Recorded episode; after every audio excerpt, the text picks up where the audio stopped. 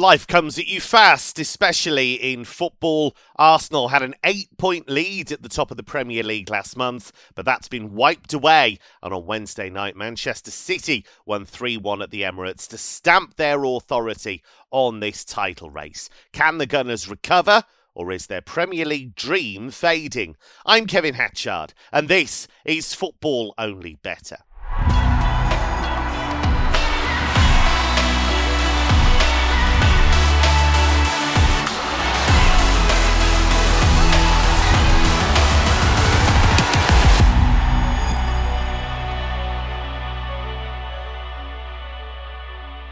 Wednesday night brought us football at a high level. We've got tipsters of a high standard too. Delighted to say that Vice Captain Mark O'Haire is on call once again.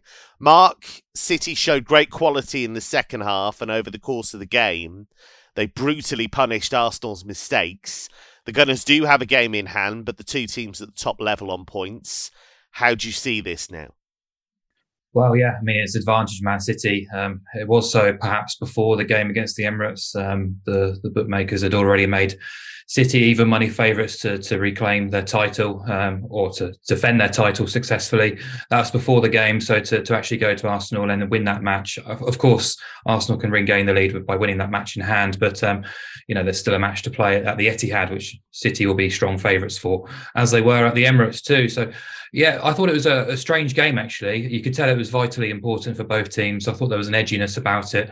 For large periods, it was quite scrappy and bitty, but also there was some real sort of glittering football moments too. So, you know, um, overall, I thought the final score was was pretty harsh on Arsenal, actually. And I think Arteta admitted after the game that his team played pretty well, played to a high standard. Couldn't really make too many complaints, but ultimately they they let themselves down in both boxes. And you know you can't win football matches if you're giving away goals uh, and failing to take your own chances in the final third as well. So City punished two of their three big mistakes, and and Eddie Nketiah had a couple of good opportunities which he didn't take. And you know Arsenal were dealt quite a big blow earlier in the afternoon with Thomas Partey's withdrawal from the squad they've been so consistent in their team selection all season. That was an obvious blow, both physically and, and, and psychologically, I would say, going into that match. But I thought the decision to to swap Ben White out for Tomiyasu was surprising, actually, considering the consistency that they have played uh, in terms of team selection. I thought it was actually it was his bit, mistake for the first goal, wasn't it, Tomiyasu's? Yeah. Exactly, yeah. So it felt a, a little bit un- unnecessary from an Arsenal perspective, but I, th- I, thought they matched City for, for most of the match, actually. And I think from a, a City perspective, um, it was good to see some, well, their key players take their opportunities when they came, showed a bit of class. Um, I just wonder whether the narrative would have been completely different if this match had ended in a draw um, or even an Arsenal win, considering Pep's own selection and approach to the game, with Bernardo Silva kind of filling in at left back um, out of possession. Um, now, my football brain isn't smart enough to try and process kind of how or, or why he felt that was a good idea up against uh, Bukayo Saka, but um, you know, I'm one of his biggest fans. He's he's revolutionised the game and, and, the way we see it today. Um, he'll go down as one of the, the greatest football minds in, in history, really, alongside you know Bielsa and Cruyff and the like. But I guess all, all genius have have a bit of madness about them too. And I just thought, what what are you doing here? In that first half, you know, Bernardo Silva came in, made a couple of rash challenges, and I thought here's a really good opportunity now for Arsenal to to turn the screw on them. But um, it wasn't so that they made their own mistakes, and City City made them pay. So um, yeah, it's definitely advantage City now. Um, we said a couple of weeks ago that there's it's almost uh, impossible for Arsenal to repeat their 50 point total from the first 19 games. They're always going to falter at some point and drop points. And it's two wins from six Premier League games now, which has obviously seen City kind of arrest things and, and take the take the leading role in the title race. But um, you know, that's I'd even say City weren't at their very best for 90 minutes again. Um, we've not seen them play consistently well for quite some time. So maybe this is the result which kind of turns their domestic campaign around and really puts their foot front foot forward and then they move on from here. So, yeah, uh, obviously quite a damaging blow for Arsenal, but I don't think it's uh, it's game up just yet. Master of the maths, odds compiler and tipster Mark Stinch comes back in the squad. Stinch, significant win for City, not least because I know you guys don't ascribe too much importance to cup competitions, and I completely understand why, but they have beaten them now twice in quick succession in two different competitions. So psychologically, that makes some kind of statement, doesn't it? Yeah, I think for sure. Mark rightly points out as well. Arsenal have got to go again to the Etihad later on the season, and City will be heavy faves for that. Um, you see that City went off uh, around about 1.55 in the FA Cup game, and um, I would imagine that might be a little bit shorter with uh, a full strength uh, City team out. You look at the outrights, Man City now 1.63, Arsenal 2.98. Wouldn't be back in either of those just because the volatility we've seen across not just the Premier League but other competitions this season with probably down to a Winter World Cup. Um, I do like opposing Arsenal though to win the Europa League. I don't think they should be favourites because I think they'll be fully focused on the league. And the fact that Barcelona and Man United are second and third favourites and one of the two will get knocked out, those three are taking up around about 50% of the book.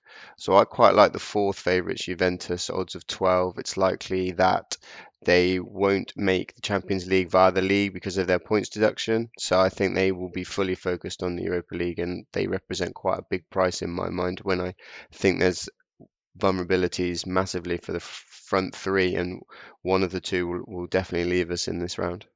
Yeah, and you have to say Juventus, for all of their faults under Max Allegri, they are a good cup team and they've made progress in the Coppa Italia as well. Trader and tipster Emmett O'Keefe has been in good form recently. Emmett, what's the significance for you of that City win, or is it just one victory and we shouldn't overestimate it? Yeah, I'd, I, I'd lean to the latter. Um, I guess the only thing is just we've talked about in the podcast before about the difference Thomas Partey makes to Arsenal and the kind of the with and without st- stats are quite stark. And I do think we kind of saw that last night. And, and, like not that Jorginho played badly, but I feel I felt when when um, Arsenal played played Man United in at the at the Emirates a few weeks ago that Arsenal's kind of press was overwhelming, and you know you just couldn't get out, and it, and the kind of goal felt inevitable. Whereas with just with with, with Partey not playing, you didn't quite have that same feeling about their press last night. Um, yeah, just on Arsenal, I just would be I think this weekend against Aston Villa, against their old boss, Unai Emery, is quite a big game, just because it's only three games, but in these the last three games, Arsenal have been beaten on the. Uh, uh they're well, they're well beaten on the XG by Everton. Fine, you can put it into one game, but at home to Brentford, like the the VAR controversy obscured the fact again. Brentford had the better chances in that game, and Arsenal were kind of were, Arsenal were outplayed. So it's kind of yeah. I, I just be kind of if you're kind of an Arsenal backer or supporter, I feel like you're kind of keen to make keen to get a kind of a win this weekend and kind of prove that this is that, that that that's just a blip because the perform, perform performance levels certainly kind of haven't been the same. Uh, I'd echo what uh, Mark O'Hara said about Pep as well, like because I think the game just I, I think it felt like Arsenal's Arsenal's chance was gone once Bernardo Silva went into went into midfield because the game was totally changed and Man City were really pressing, able to press Arsenal from the front and, and looked like turning Arsenal over off off their press. And I just and, and like we're having most having most of the shots and he felt like just it, it, was a whereas whereas previously before Akanji came on, I felt like Arsenal were the better team, and and and, and if things had kept going that way, the Arsenal Arsenal w- w- would have got the win. So yeah, I, I, think we can't be fully convinced by City either. Um, but yeah, so just just just I'd say just one game, and I wouldn't read too much into it. And when uh, when Arsenal go to go go to Manchester, if they've Gabriel Jesus and Thomas Partey, it, it, it, it could very much be a different game. Yeah, we're looking forward to that one either way. Uh, we're making a few changes, by the way, to our great daily offers here at Betfair. You now have to opt in to promotions to enjoy the rewards available on the Sportsbook and Exchange. You can opt in quickly and easily by clicking a promotional banner or going straight to the promotions page and clicking opt in. There is a step by step guide to that on betting.betfair.com. City hope to extend their winning streak with a victory at Nottingham Forest, but Stinch, as we found, City Ground isn't generally an easy place to go. No, true, true. Uh, but I think Forest right now are in a fantastic place. They've they've got the the most injuries in the league right now, and I don't think it's helping Steve Cooper's team selection after what I feel was a sort of a period of stability. Obviously, they brought in ridiculous amount of signings at the beginning of the season because it was required. Um, don't get me wrong; I'm not saying I disagree with with their approach. I think we've discussed time after time our admiration for Steve Cooper, um, and it seems like he is heavily involved in in recruitment. So that's absolutely fine. But yeah, I just uh, a little bit concerned about them uh, recently, and I think it is down to the the chopping and changing of the team. Um, you know the performances against Fulham, Leeds, and Bournemouth uh, of late, they, they've lost the expected goals battle in, in, all of those, and I don't think it's it's any uh, coincidence that there's come a, a, time when they've yeah got quite a few players missing and maybe not his close to, anywhere close to his first choice team. Um, and I just think it's not often that we get Man City available at this sort of price and handicap line. So City are one to three, um, and the handicap for City is minus one at ten to eleven. Normally, when we're talking about City, we're talking them, you know, as if they're two goal handicap favourites, or even sometimes three goals in very extreme. Um, and I remember back in uh, this line when they were priced similarly away at Leeds over Christmas, and they absolutely destroyed Leeds in that game with, with 26 shots and over four expected goals. And now they've wrestled back the the title in in their command essentially. I don't think this is a position that they are going to let up easily. I know obviously they've got Champions League next week, um, but I still think you know they have the the squad to cope with going to Forest. Um, and you look, this is a Forest team that's conceded the fifth most goals in the league. They've got the fourth worst expected goals, and when you look at them against the Big Seven, albeit some of these are away from home, or predominantly away from home, their record's very, very poor. Uh, played seven, scored two, conceded 19. They lost 3 0 v United, 5 0 v Arsenal, 2 0 v Spurs, 2 0 v Newcastle. And against City, they lost 6 0. Uh, and in that game, City, uh, similar to the Leeds one, they racked up nearly four expected goals. So I, am not a huge fan of having to back teams to overcome big handicaps because I think if you're two goals up, there's always an element, regardless of who you are, that you might take your foot off the gas or start to look ahead to the next fixture. So when you can get the handicap at minus one for the greatest greatest team in the world, then uh, very happy to take it. Everton made the perfect start to the Sean Dyche era by beating Arsenal, but then they lost the Merseyside derby at Anfield. They've got a huge game with fellow strugglers Leeds, who are making a right old mess of recruiting a new manager. Uh, obviously, by the time you see this, they might have got one, but quite frankly, it might be one of the four of us. Who knows? Um, Emmett, how is this one going to go? Because Leeds are all over the shop. I know they played okay against Manchester United in the last couple of games, got a draw at Old Trafford, did okay at Elland Road, but they look far less organised right now than Everton do. They do. I just think there's just too much of a talent gap for for, for, for, for the price we are at the moment um, I, I, as you said, I think there's definitely issues with with Leeds at, at, kind of in terms of the hierarchy and their process to be sacking to be sacking a manager in in uh, in February and not having his replacement kind of tapped up or lined up. Just I think shows kind of a badly or badly organised and, and kind of run club, and we are seeing that. But just purely on numbers terms, the XG kind of goal difference stats would have Leeds closer to a mid-table team. I look at their team; they're closer to a mid-table. I, I think they're closer to mid-table than they are relegation. In just terms in terms of the level of the team, you just compare that to Everton, where it's like they're relying on a kind of a decent championship striker uh, in Ellis, Ellis Simms with Dominic Calvert-Lewin out. They're scouring the kind of the they're scouring the free agent market to get players, which again that, that just shows the level of desperation they have compared to again. I think Leeds have like quality players in in a lot of the positions of the pitch and and, and kind of spend signif- significantly in January. I and and, and whereas and then, then you've Everton kind of sitting second from bottom uh, and the expected goals. Like I don't think Everton are really in a false position at all.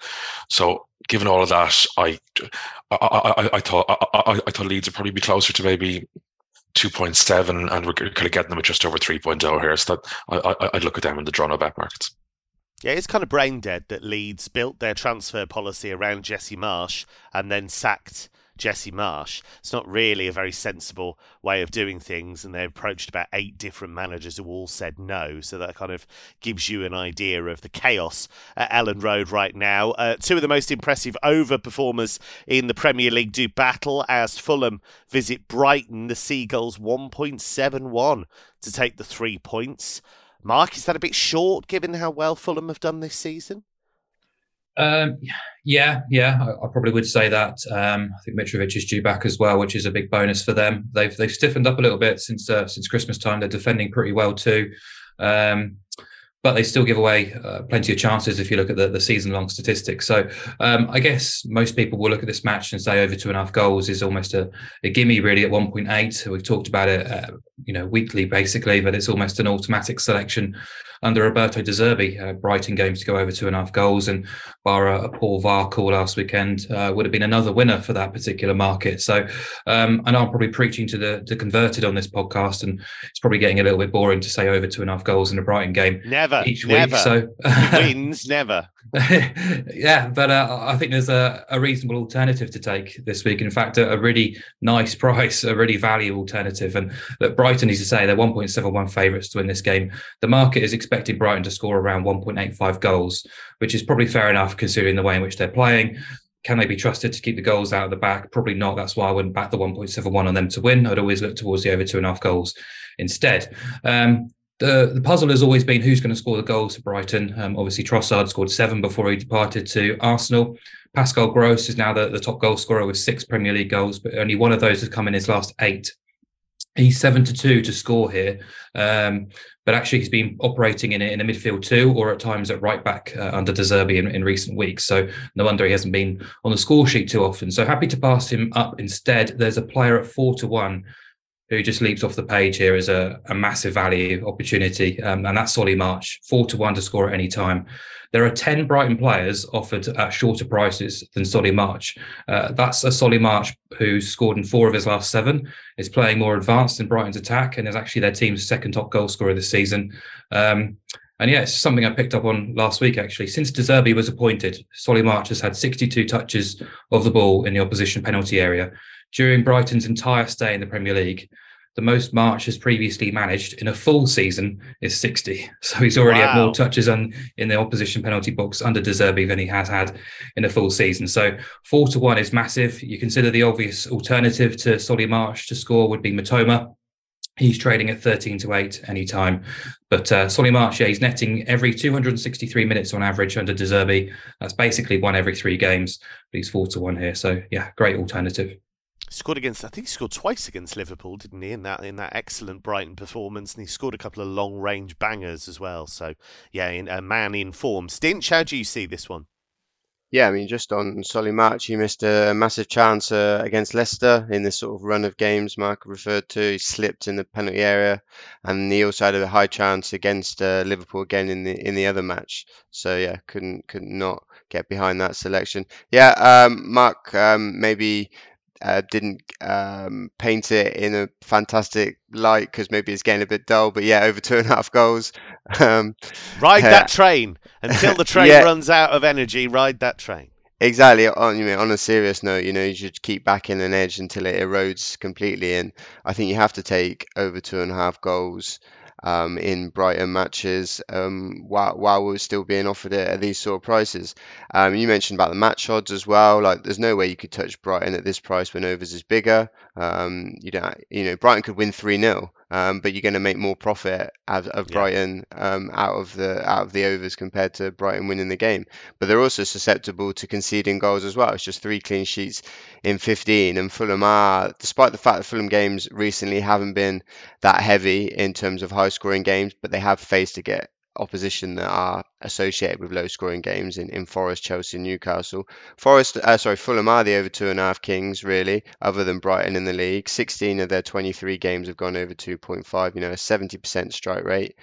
And, and Brighton overall, under De Zerbi, it's 51 goals in 15 games. So you're looking at nearly three and a half goals per game, and yet we're talking about a goal line of, of 2.5. So, yeah, over 2.5 goals in Brighton matches while while we're still at this line might remember I banged that Christopher Nkunku drum for many, many months. The only thing that stopped me was the injury that kept him out the World Cup. Otherwise, I'd have kept on banging that drum relentlessly. Uh, this football season, get a helping hand with Betfair's popular bet builder. Easily add our most popular or fan favourite football selections to your bet slip in just one tap. T's and C's in the description. 18 plus. See gambleaware.org. Liverpool took a step in the right direction with victory over Everton. If they could could win at Newcastle. There might be the tiniest glimmer of hope in the chase for the top four. Emmett, it does show how far Newcastle have come under Eddie Howe that they are favourites to win this game. Only slight favourites, but they are favourites. Definitely, I, I think they actually would be uh, would have been would have been stronger favourites if they hadn't had their kind of recent blip. I'm interested just to see what kind of Newcastle, I was, what kind of Newcastle's expectations are. Cause I, I, kind of feel like it's one of these things. If you kind of start the season badly and finish strong, you're nearly happier, even if you finish in the exact yeah. same position, than if you finish really strong, get expectations up, and then kind of disappoints. And so when Newcastle start, they have kind of risen expectations. At, at times, they've gone kind of close to uh, odds on to finish to finish top four, but now now they've kind of had a bit of a blip, clearly struggling in front of goal, and kind of it's it's it's, it's, interesting to see what what Howe can do about it. I, I'd be very hesitant hesitant to trust Liverpool in this kind of spot. I think like a kind of a defiant performance at home to Everton, I, I couldn't I, couldn't take much from it other than I think um, Bajcetic in, in midfield clearly clearly looks a a, a, a really interesting prospect and just the kind of vibrant player that kind of Liverpool really really need in the midfield. But I, I kind of I'd, I'd stay I kind of stay away from the the the match betting here. I think I think it looks looks kind of a hard game to call. But just the, one a bet I liked, especially if you're doing kind of a bet builder, is Kieran Trippier to be carded at four to one. Trippier's had Newcastle's second most cards with five. He's their joint second most fouls, and he's up against on Darwin Nunez should be playing down his side on the left hand side. Dar- Darwin had one of his most effective games against Everton. And he's just a menace yeah. in terms of charging at defenders. He, he, he should be able to draw fouls, and, and we should we should get a chance this this uh, this bet to collect a decent price of four to one. Worth bearing in mind, actually, if you do stick that in a bet builder, you can get a £5 free bet when you place a £5 bet builder on Newcastle against Liverpool. T's and C's in the description, 18 plus. See gambleaware.org. Mark O'Haire, more punishment for you as you take in another game involving Queen's Park Rangers. Yeah, we successfully opposed QPR last week at home to Millwall. Um, there speaks a fan.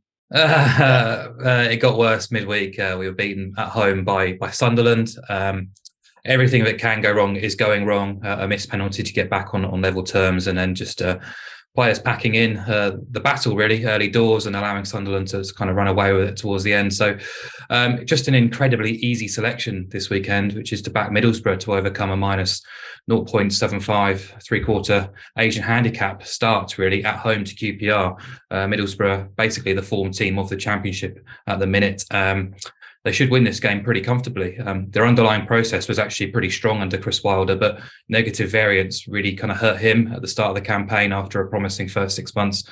Michael Carrick's come in, picked up the pieces, uh, and kind of continued Borough's high standards, improved them in places. But he's been in, enjoying a positive run of variance as well. And you know, that mixed in with the kind of uh, belief, the momentum, the confidence, the consistency have made Borough a really formidable force. They've won 12 of 15 since the start of November. They've scored twice or more in 12 of those 15. Uh, they've won more points than anyone else since the start of November. Uh, and in midweek, they went away to Sheffield United, one of their promotion rivals, uh, and won 3 1 with a really clinical performance. Um, they're back at the Riverside, where they've won five games on the spin, uh, and they've got two of the, the sort of hottest properties in the final third leading their line in Chuba Akpom and uh, Cameron Archer on loan from Aston Villa. So, really dangerous team right now, Middlesbrough uh, you could think of basically anyone else to go and visit when you're in poor form. And QPR, as I said uh, on last week's show, since topping the table on 22nd of October, have now won one in 16, taken only nine points, and scored eight goals in that 16 game streak. Um, Neil Critchley is under immense pressure. There's talk that he could be sacked this weekend if he doesn't get a reaction out of the players. There's injuries in both boxes. The bench was down to the bare bones in midweek as well, uh, very much kind of filled out with kids. Uh, and Rangers are in massive danger of being swept into a, a, relegation battle the way things are going right now. So, um, yeah, you can get 1.95 or Middlesbrough to overcome a, a 0.75 Asian handicap hurdle. So you basically make, make money. Middlesbrough win this match with a full stakes payout if they win by two goals or more. And Mark's new emo band, Negative Variance, is going on its first UK tour later this year. If you do want tickets, then simply go uh, to betting.betfair.com. Um, back to the Premier League, London Derby, Brentford up against Crystal Palace. Emmet, Palace, haven't won a game in 2023 but they play great football and they're not Roy Hodgson anymore and blah, blah, blah. But actually, are they sleepwalking into a relegation battle? Absolutely, yeah. I, I, like they've um, they conceded the most expected goals of of of any team in the Premier League since the winter break. And if you actually like, they've got six points the last eight games. They're actually lucky to get the six because if you look at it last week, they were really lucky to get a point uh, at home to Brighton with kind of VAR and Pal- Palace destroyed them the expected goals. The previous week at Old Trafford, Man United were killing them at 2 0. And because the Casemiro red card gave the game the illusion of being competitive, but it wasn't. Then similarly, then the home game against Newcastle battered on the expected goals, nickel, nickel nil all. Then against Man United at home, the Michael Olise kind of worldy free kick got them equalising in the last minute from, from a game they were being kind of really controlled. And so, like, their their underlying process is is, awful. And and they've no Will Zaha. They, they, they don't have that kind of attacking punch that can give them those kind of brilliant kind of attack attacking moments out, of nothing. Um, yeah, I've I kind of. I had a few kind of Palace relegation a few weeks ago, but I wouldn't put anyone anyone backing them off at, at, their current price of kind of around uh, nine or ten to one on the exchange. I think they're they're, they're a good team really on the slide, and I wouldn't be surprised if if kind of Patrick Vieira is is kind of really under pressure in the in the next few weeks. And Brentford are on the other end of the spectrum. Brentford have been superb since the um, since the winter break, unbeaten, carried that form, carried that form into the Emirates. They were a little bit lucky with, with the VAR decision, but ultimately they played extremely well. And, and, very few teams have edged Arsenal on the XG at the Emirates this season. And then I think, like just looking at their price here, I was expecting to be closer to maybe 1.8, even even below that, given given how they're playing. But you can get them around 190 here, which feels like kind of a price based on kind of Brentford's old form and kind of yeah. Palace's reputation, rather than what these teams are actually like right now. Yes, a funny one actually. Patrick Vieira has done this before at other clubs. He started really well and then it's kind of slid and he hasn't been able to get it back. So it'll be interesting to see if he can actually turn the season around. To the Netherlands, and Stinch has a game involving Wim Jonk's mighty Volendam. Yeah, I, this has been going to come across as a bit nerdy and a bit statty, but good. really, really intrigued and interested and fascinated by essentially in the Eredivisie in recent weeks. I, have noticed that the, the goal lines are, are being traded at like the 2.5 line. I mean, generally, I always expect to see like 3, 2.75 as the, the most competitive as a rule, but in, because in nobody defends in the Netherlands. Yeah, I mean, generally. yeah, it's just normally goal heavy. I mean, um, you, you the uh, is it the Eerste Divisie that's normally played on a Friday night? Yeah. You just see all these people on Twitter with nothing better to do, betting, you know, betting like 10 fold accumulators, uh, you know, like one to three for over two and a half goals. And that generally is, is the, is how the Eredivisie happens. You know, we see, I don't know, people like Mateja Kezman and Dirk Kuyt absolutely tearing up the Eredivisie, then they can't do it outside of the league. You know, as, you as you say, the teams just can't defend there. So yeah, I'm I'm really fascinated to see what's going on. Like I couldn't believe a couple of weeks ago, I think it was PSV against Feyenoord over two and a half was trading at 1.9. A, I couldn't understand why it was the two and a half line. B, I couldn't understand why uh, overs was the underdog. I mean, it took a few late goals. We got four goals in that game in the end. Um, yeah. So yeah, I, am not really sure why. Um, there's not a huge change in the league average. It's 2.96 goals per game this season. You know, so still, you know, closer to three and 2.75 than 2.5. Look at previous seasons very quickly: 2.86, 3.01, 3.08. Bit of an outlier with 3.47, 3.14, 2.89, but generally around about three goals. So um, very surprised, really. Look at the average odds across the league this weekend. It's just shy of four to five. Um, when you compare that with the historical averages I mentioned, you would expect odds shorter than an 8 to 11.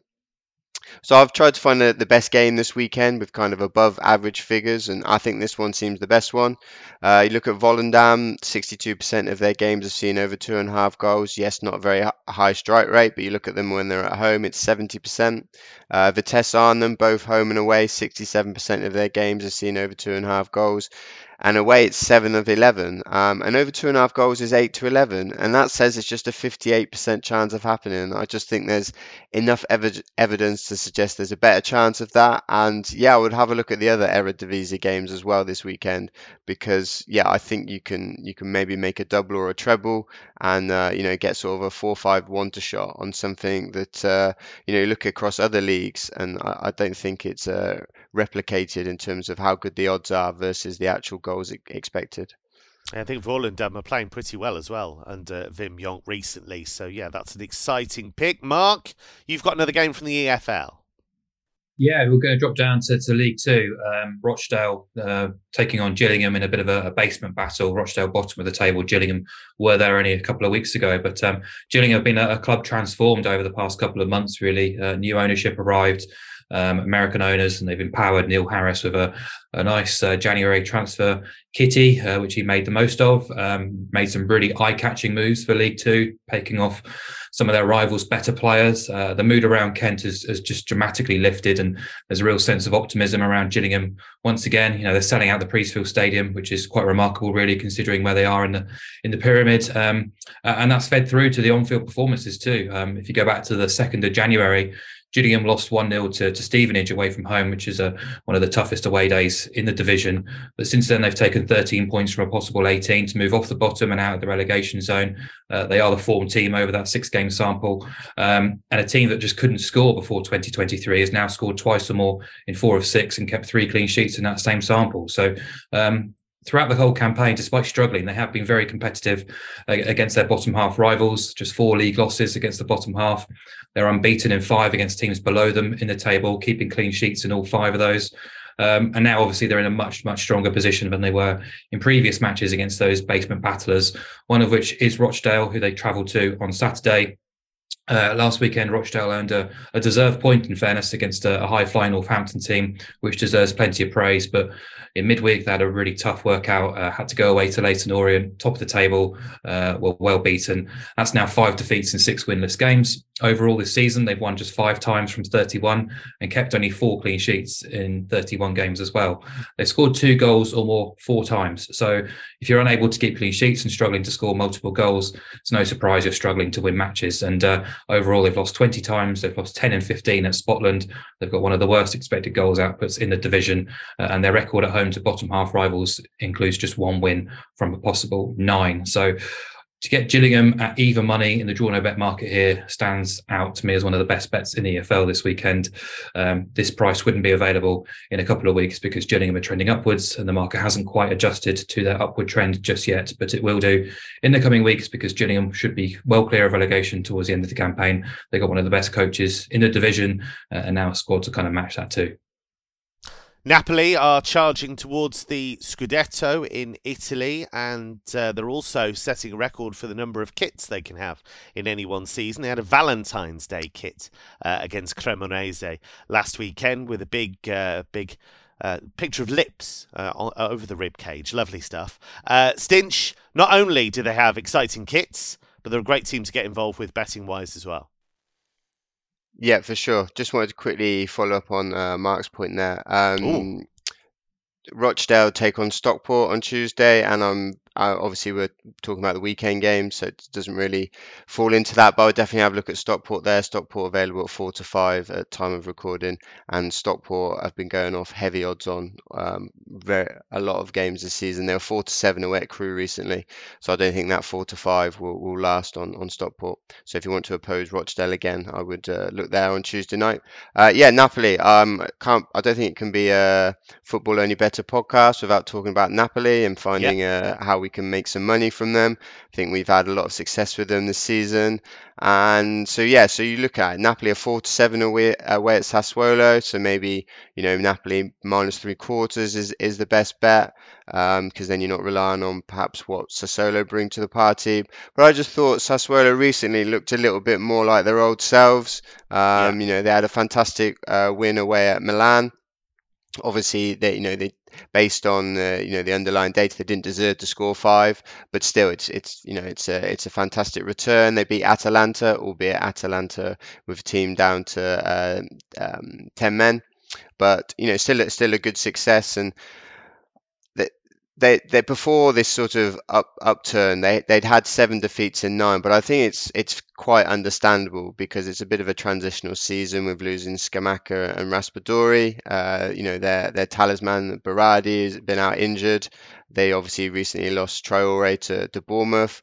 So I think, you know, the manager's having to juggle a little bit with, with the team. But I, I think they can bring something to the table here. So I was looking at Napoli to win and both teams to score at 15 to 8, so it's sort of boosting that 4 to 7 up. You know, Napoli have won 19 of 22 games, so again, uh, yeah, it's trying to find how we can make the 4 to 7 uh, pay, essentially, in my mind.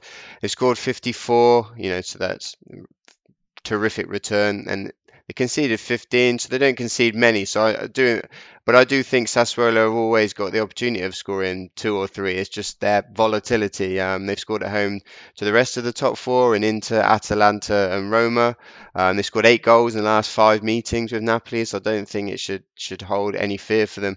And I also think Napoli might have one eye on that game against Frankfurt in the Champions League yeah. next week. So I definitely think there's a chance Sassuolo can find the score sheet. But I think the Napoli train is just going from strength to strength. They've got such a good squad. They recruited really well after losing key players in in, Mer- in Mertens, Insigne, Koulibaly, Fabian Ruiz. But the recruitment's just been fantastic, and and Spalletti is you know he's found he's found a, a style and a system that suits the the players, and and and yeah, obviously when you've got Victor Osimhen up front as well, you, you've always got a good chance of winning football matches.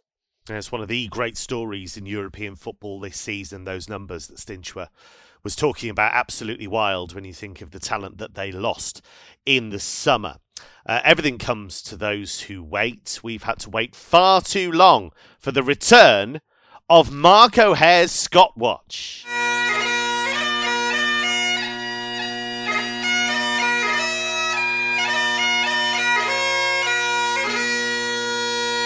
Oh, aye. It's Scott Watch. Mark, take it away. Yeah, um, something a little bit different this week. Um, going to promote an over one and a half goals treble in three Scottish League Two matches on Saturday oh, for good reason. Creative, I love it, love it. Good reason behind this, not just the fact we're, we're focusing on the greatest league in the world, of course, um, which is averaging 2.91 goals.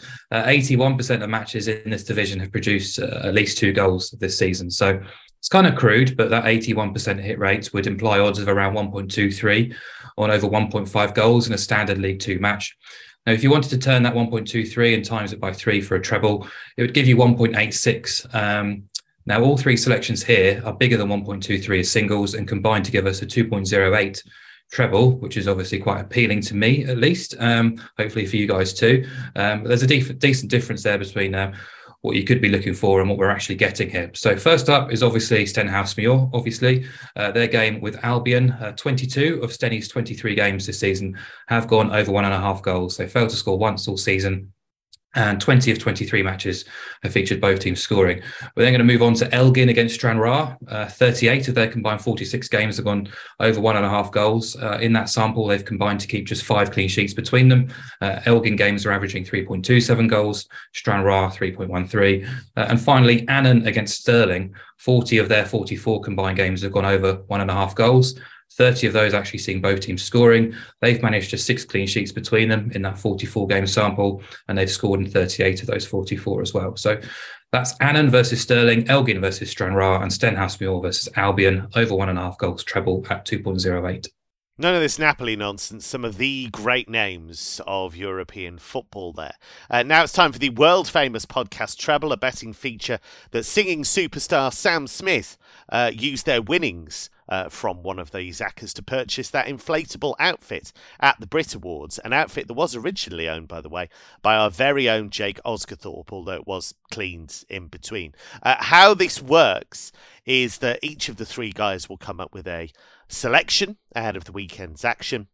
A lovely traders like Emmett will wrap it up in a boosted treble. And Emmett, I will start with you. Yeah, for all the reasons outlined, uh, Brent, Brentford at home to Palace look like banker material. So happy happy to include them as the first leg of the treble. Uh, Mark, let's go with you. Brentford might look like banker material. Uh, QPR to lose to Middlesbrough is banker material. so um, Borough will be my uh, addition. And Stinch, take us home.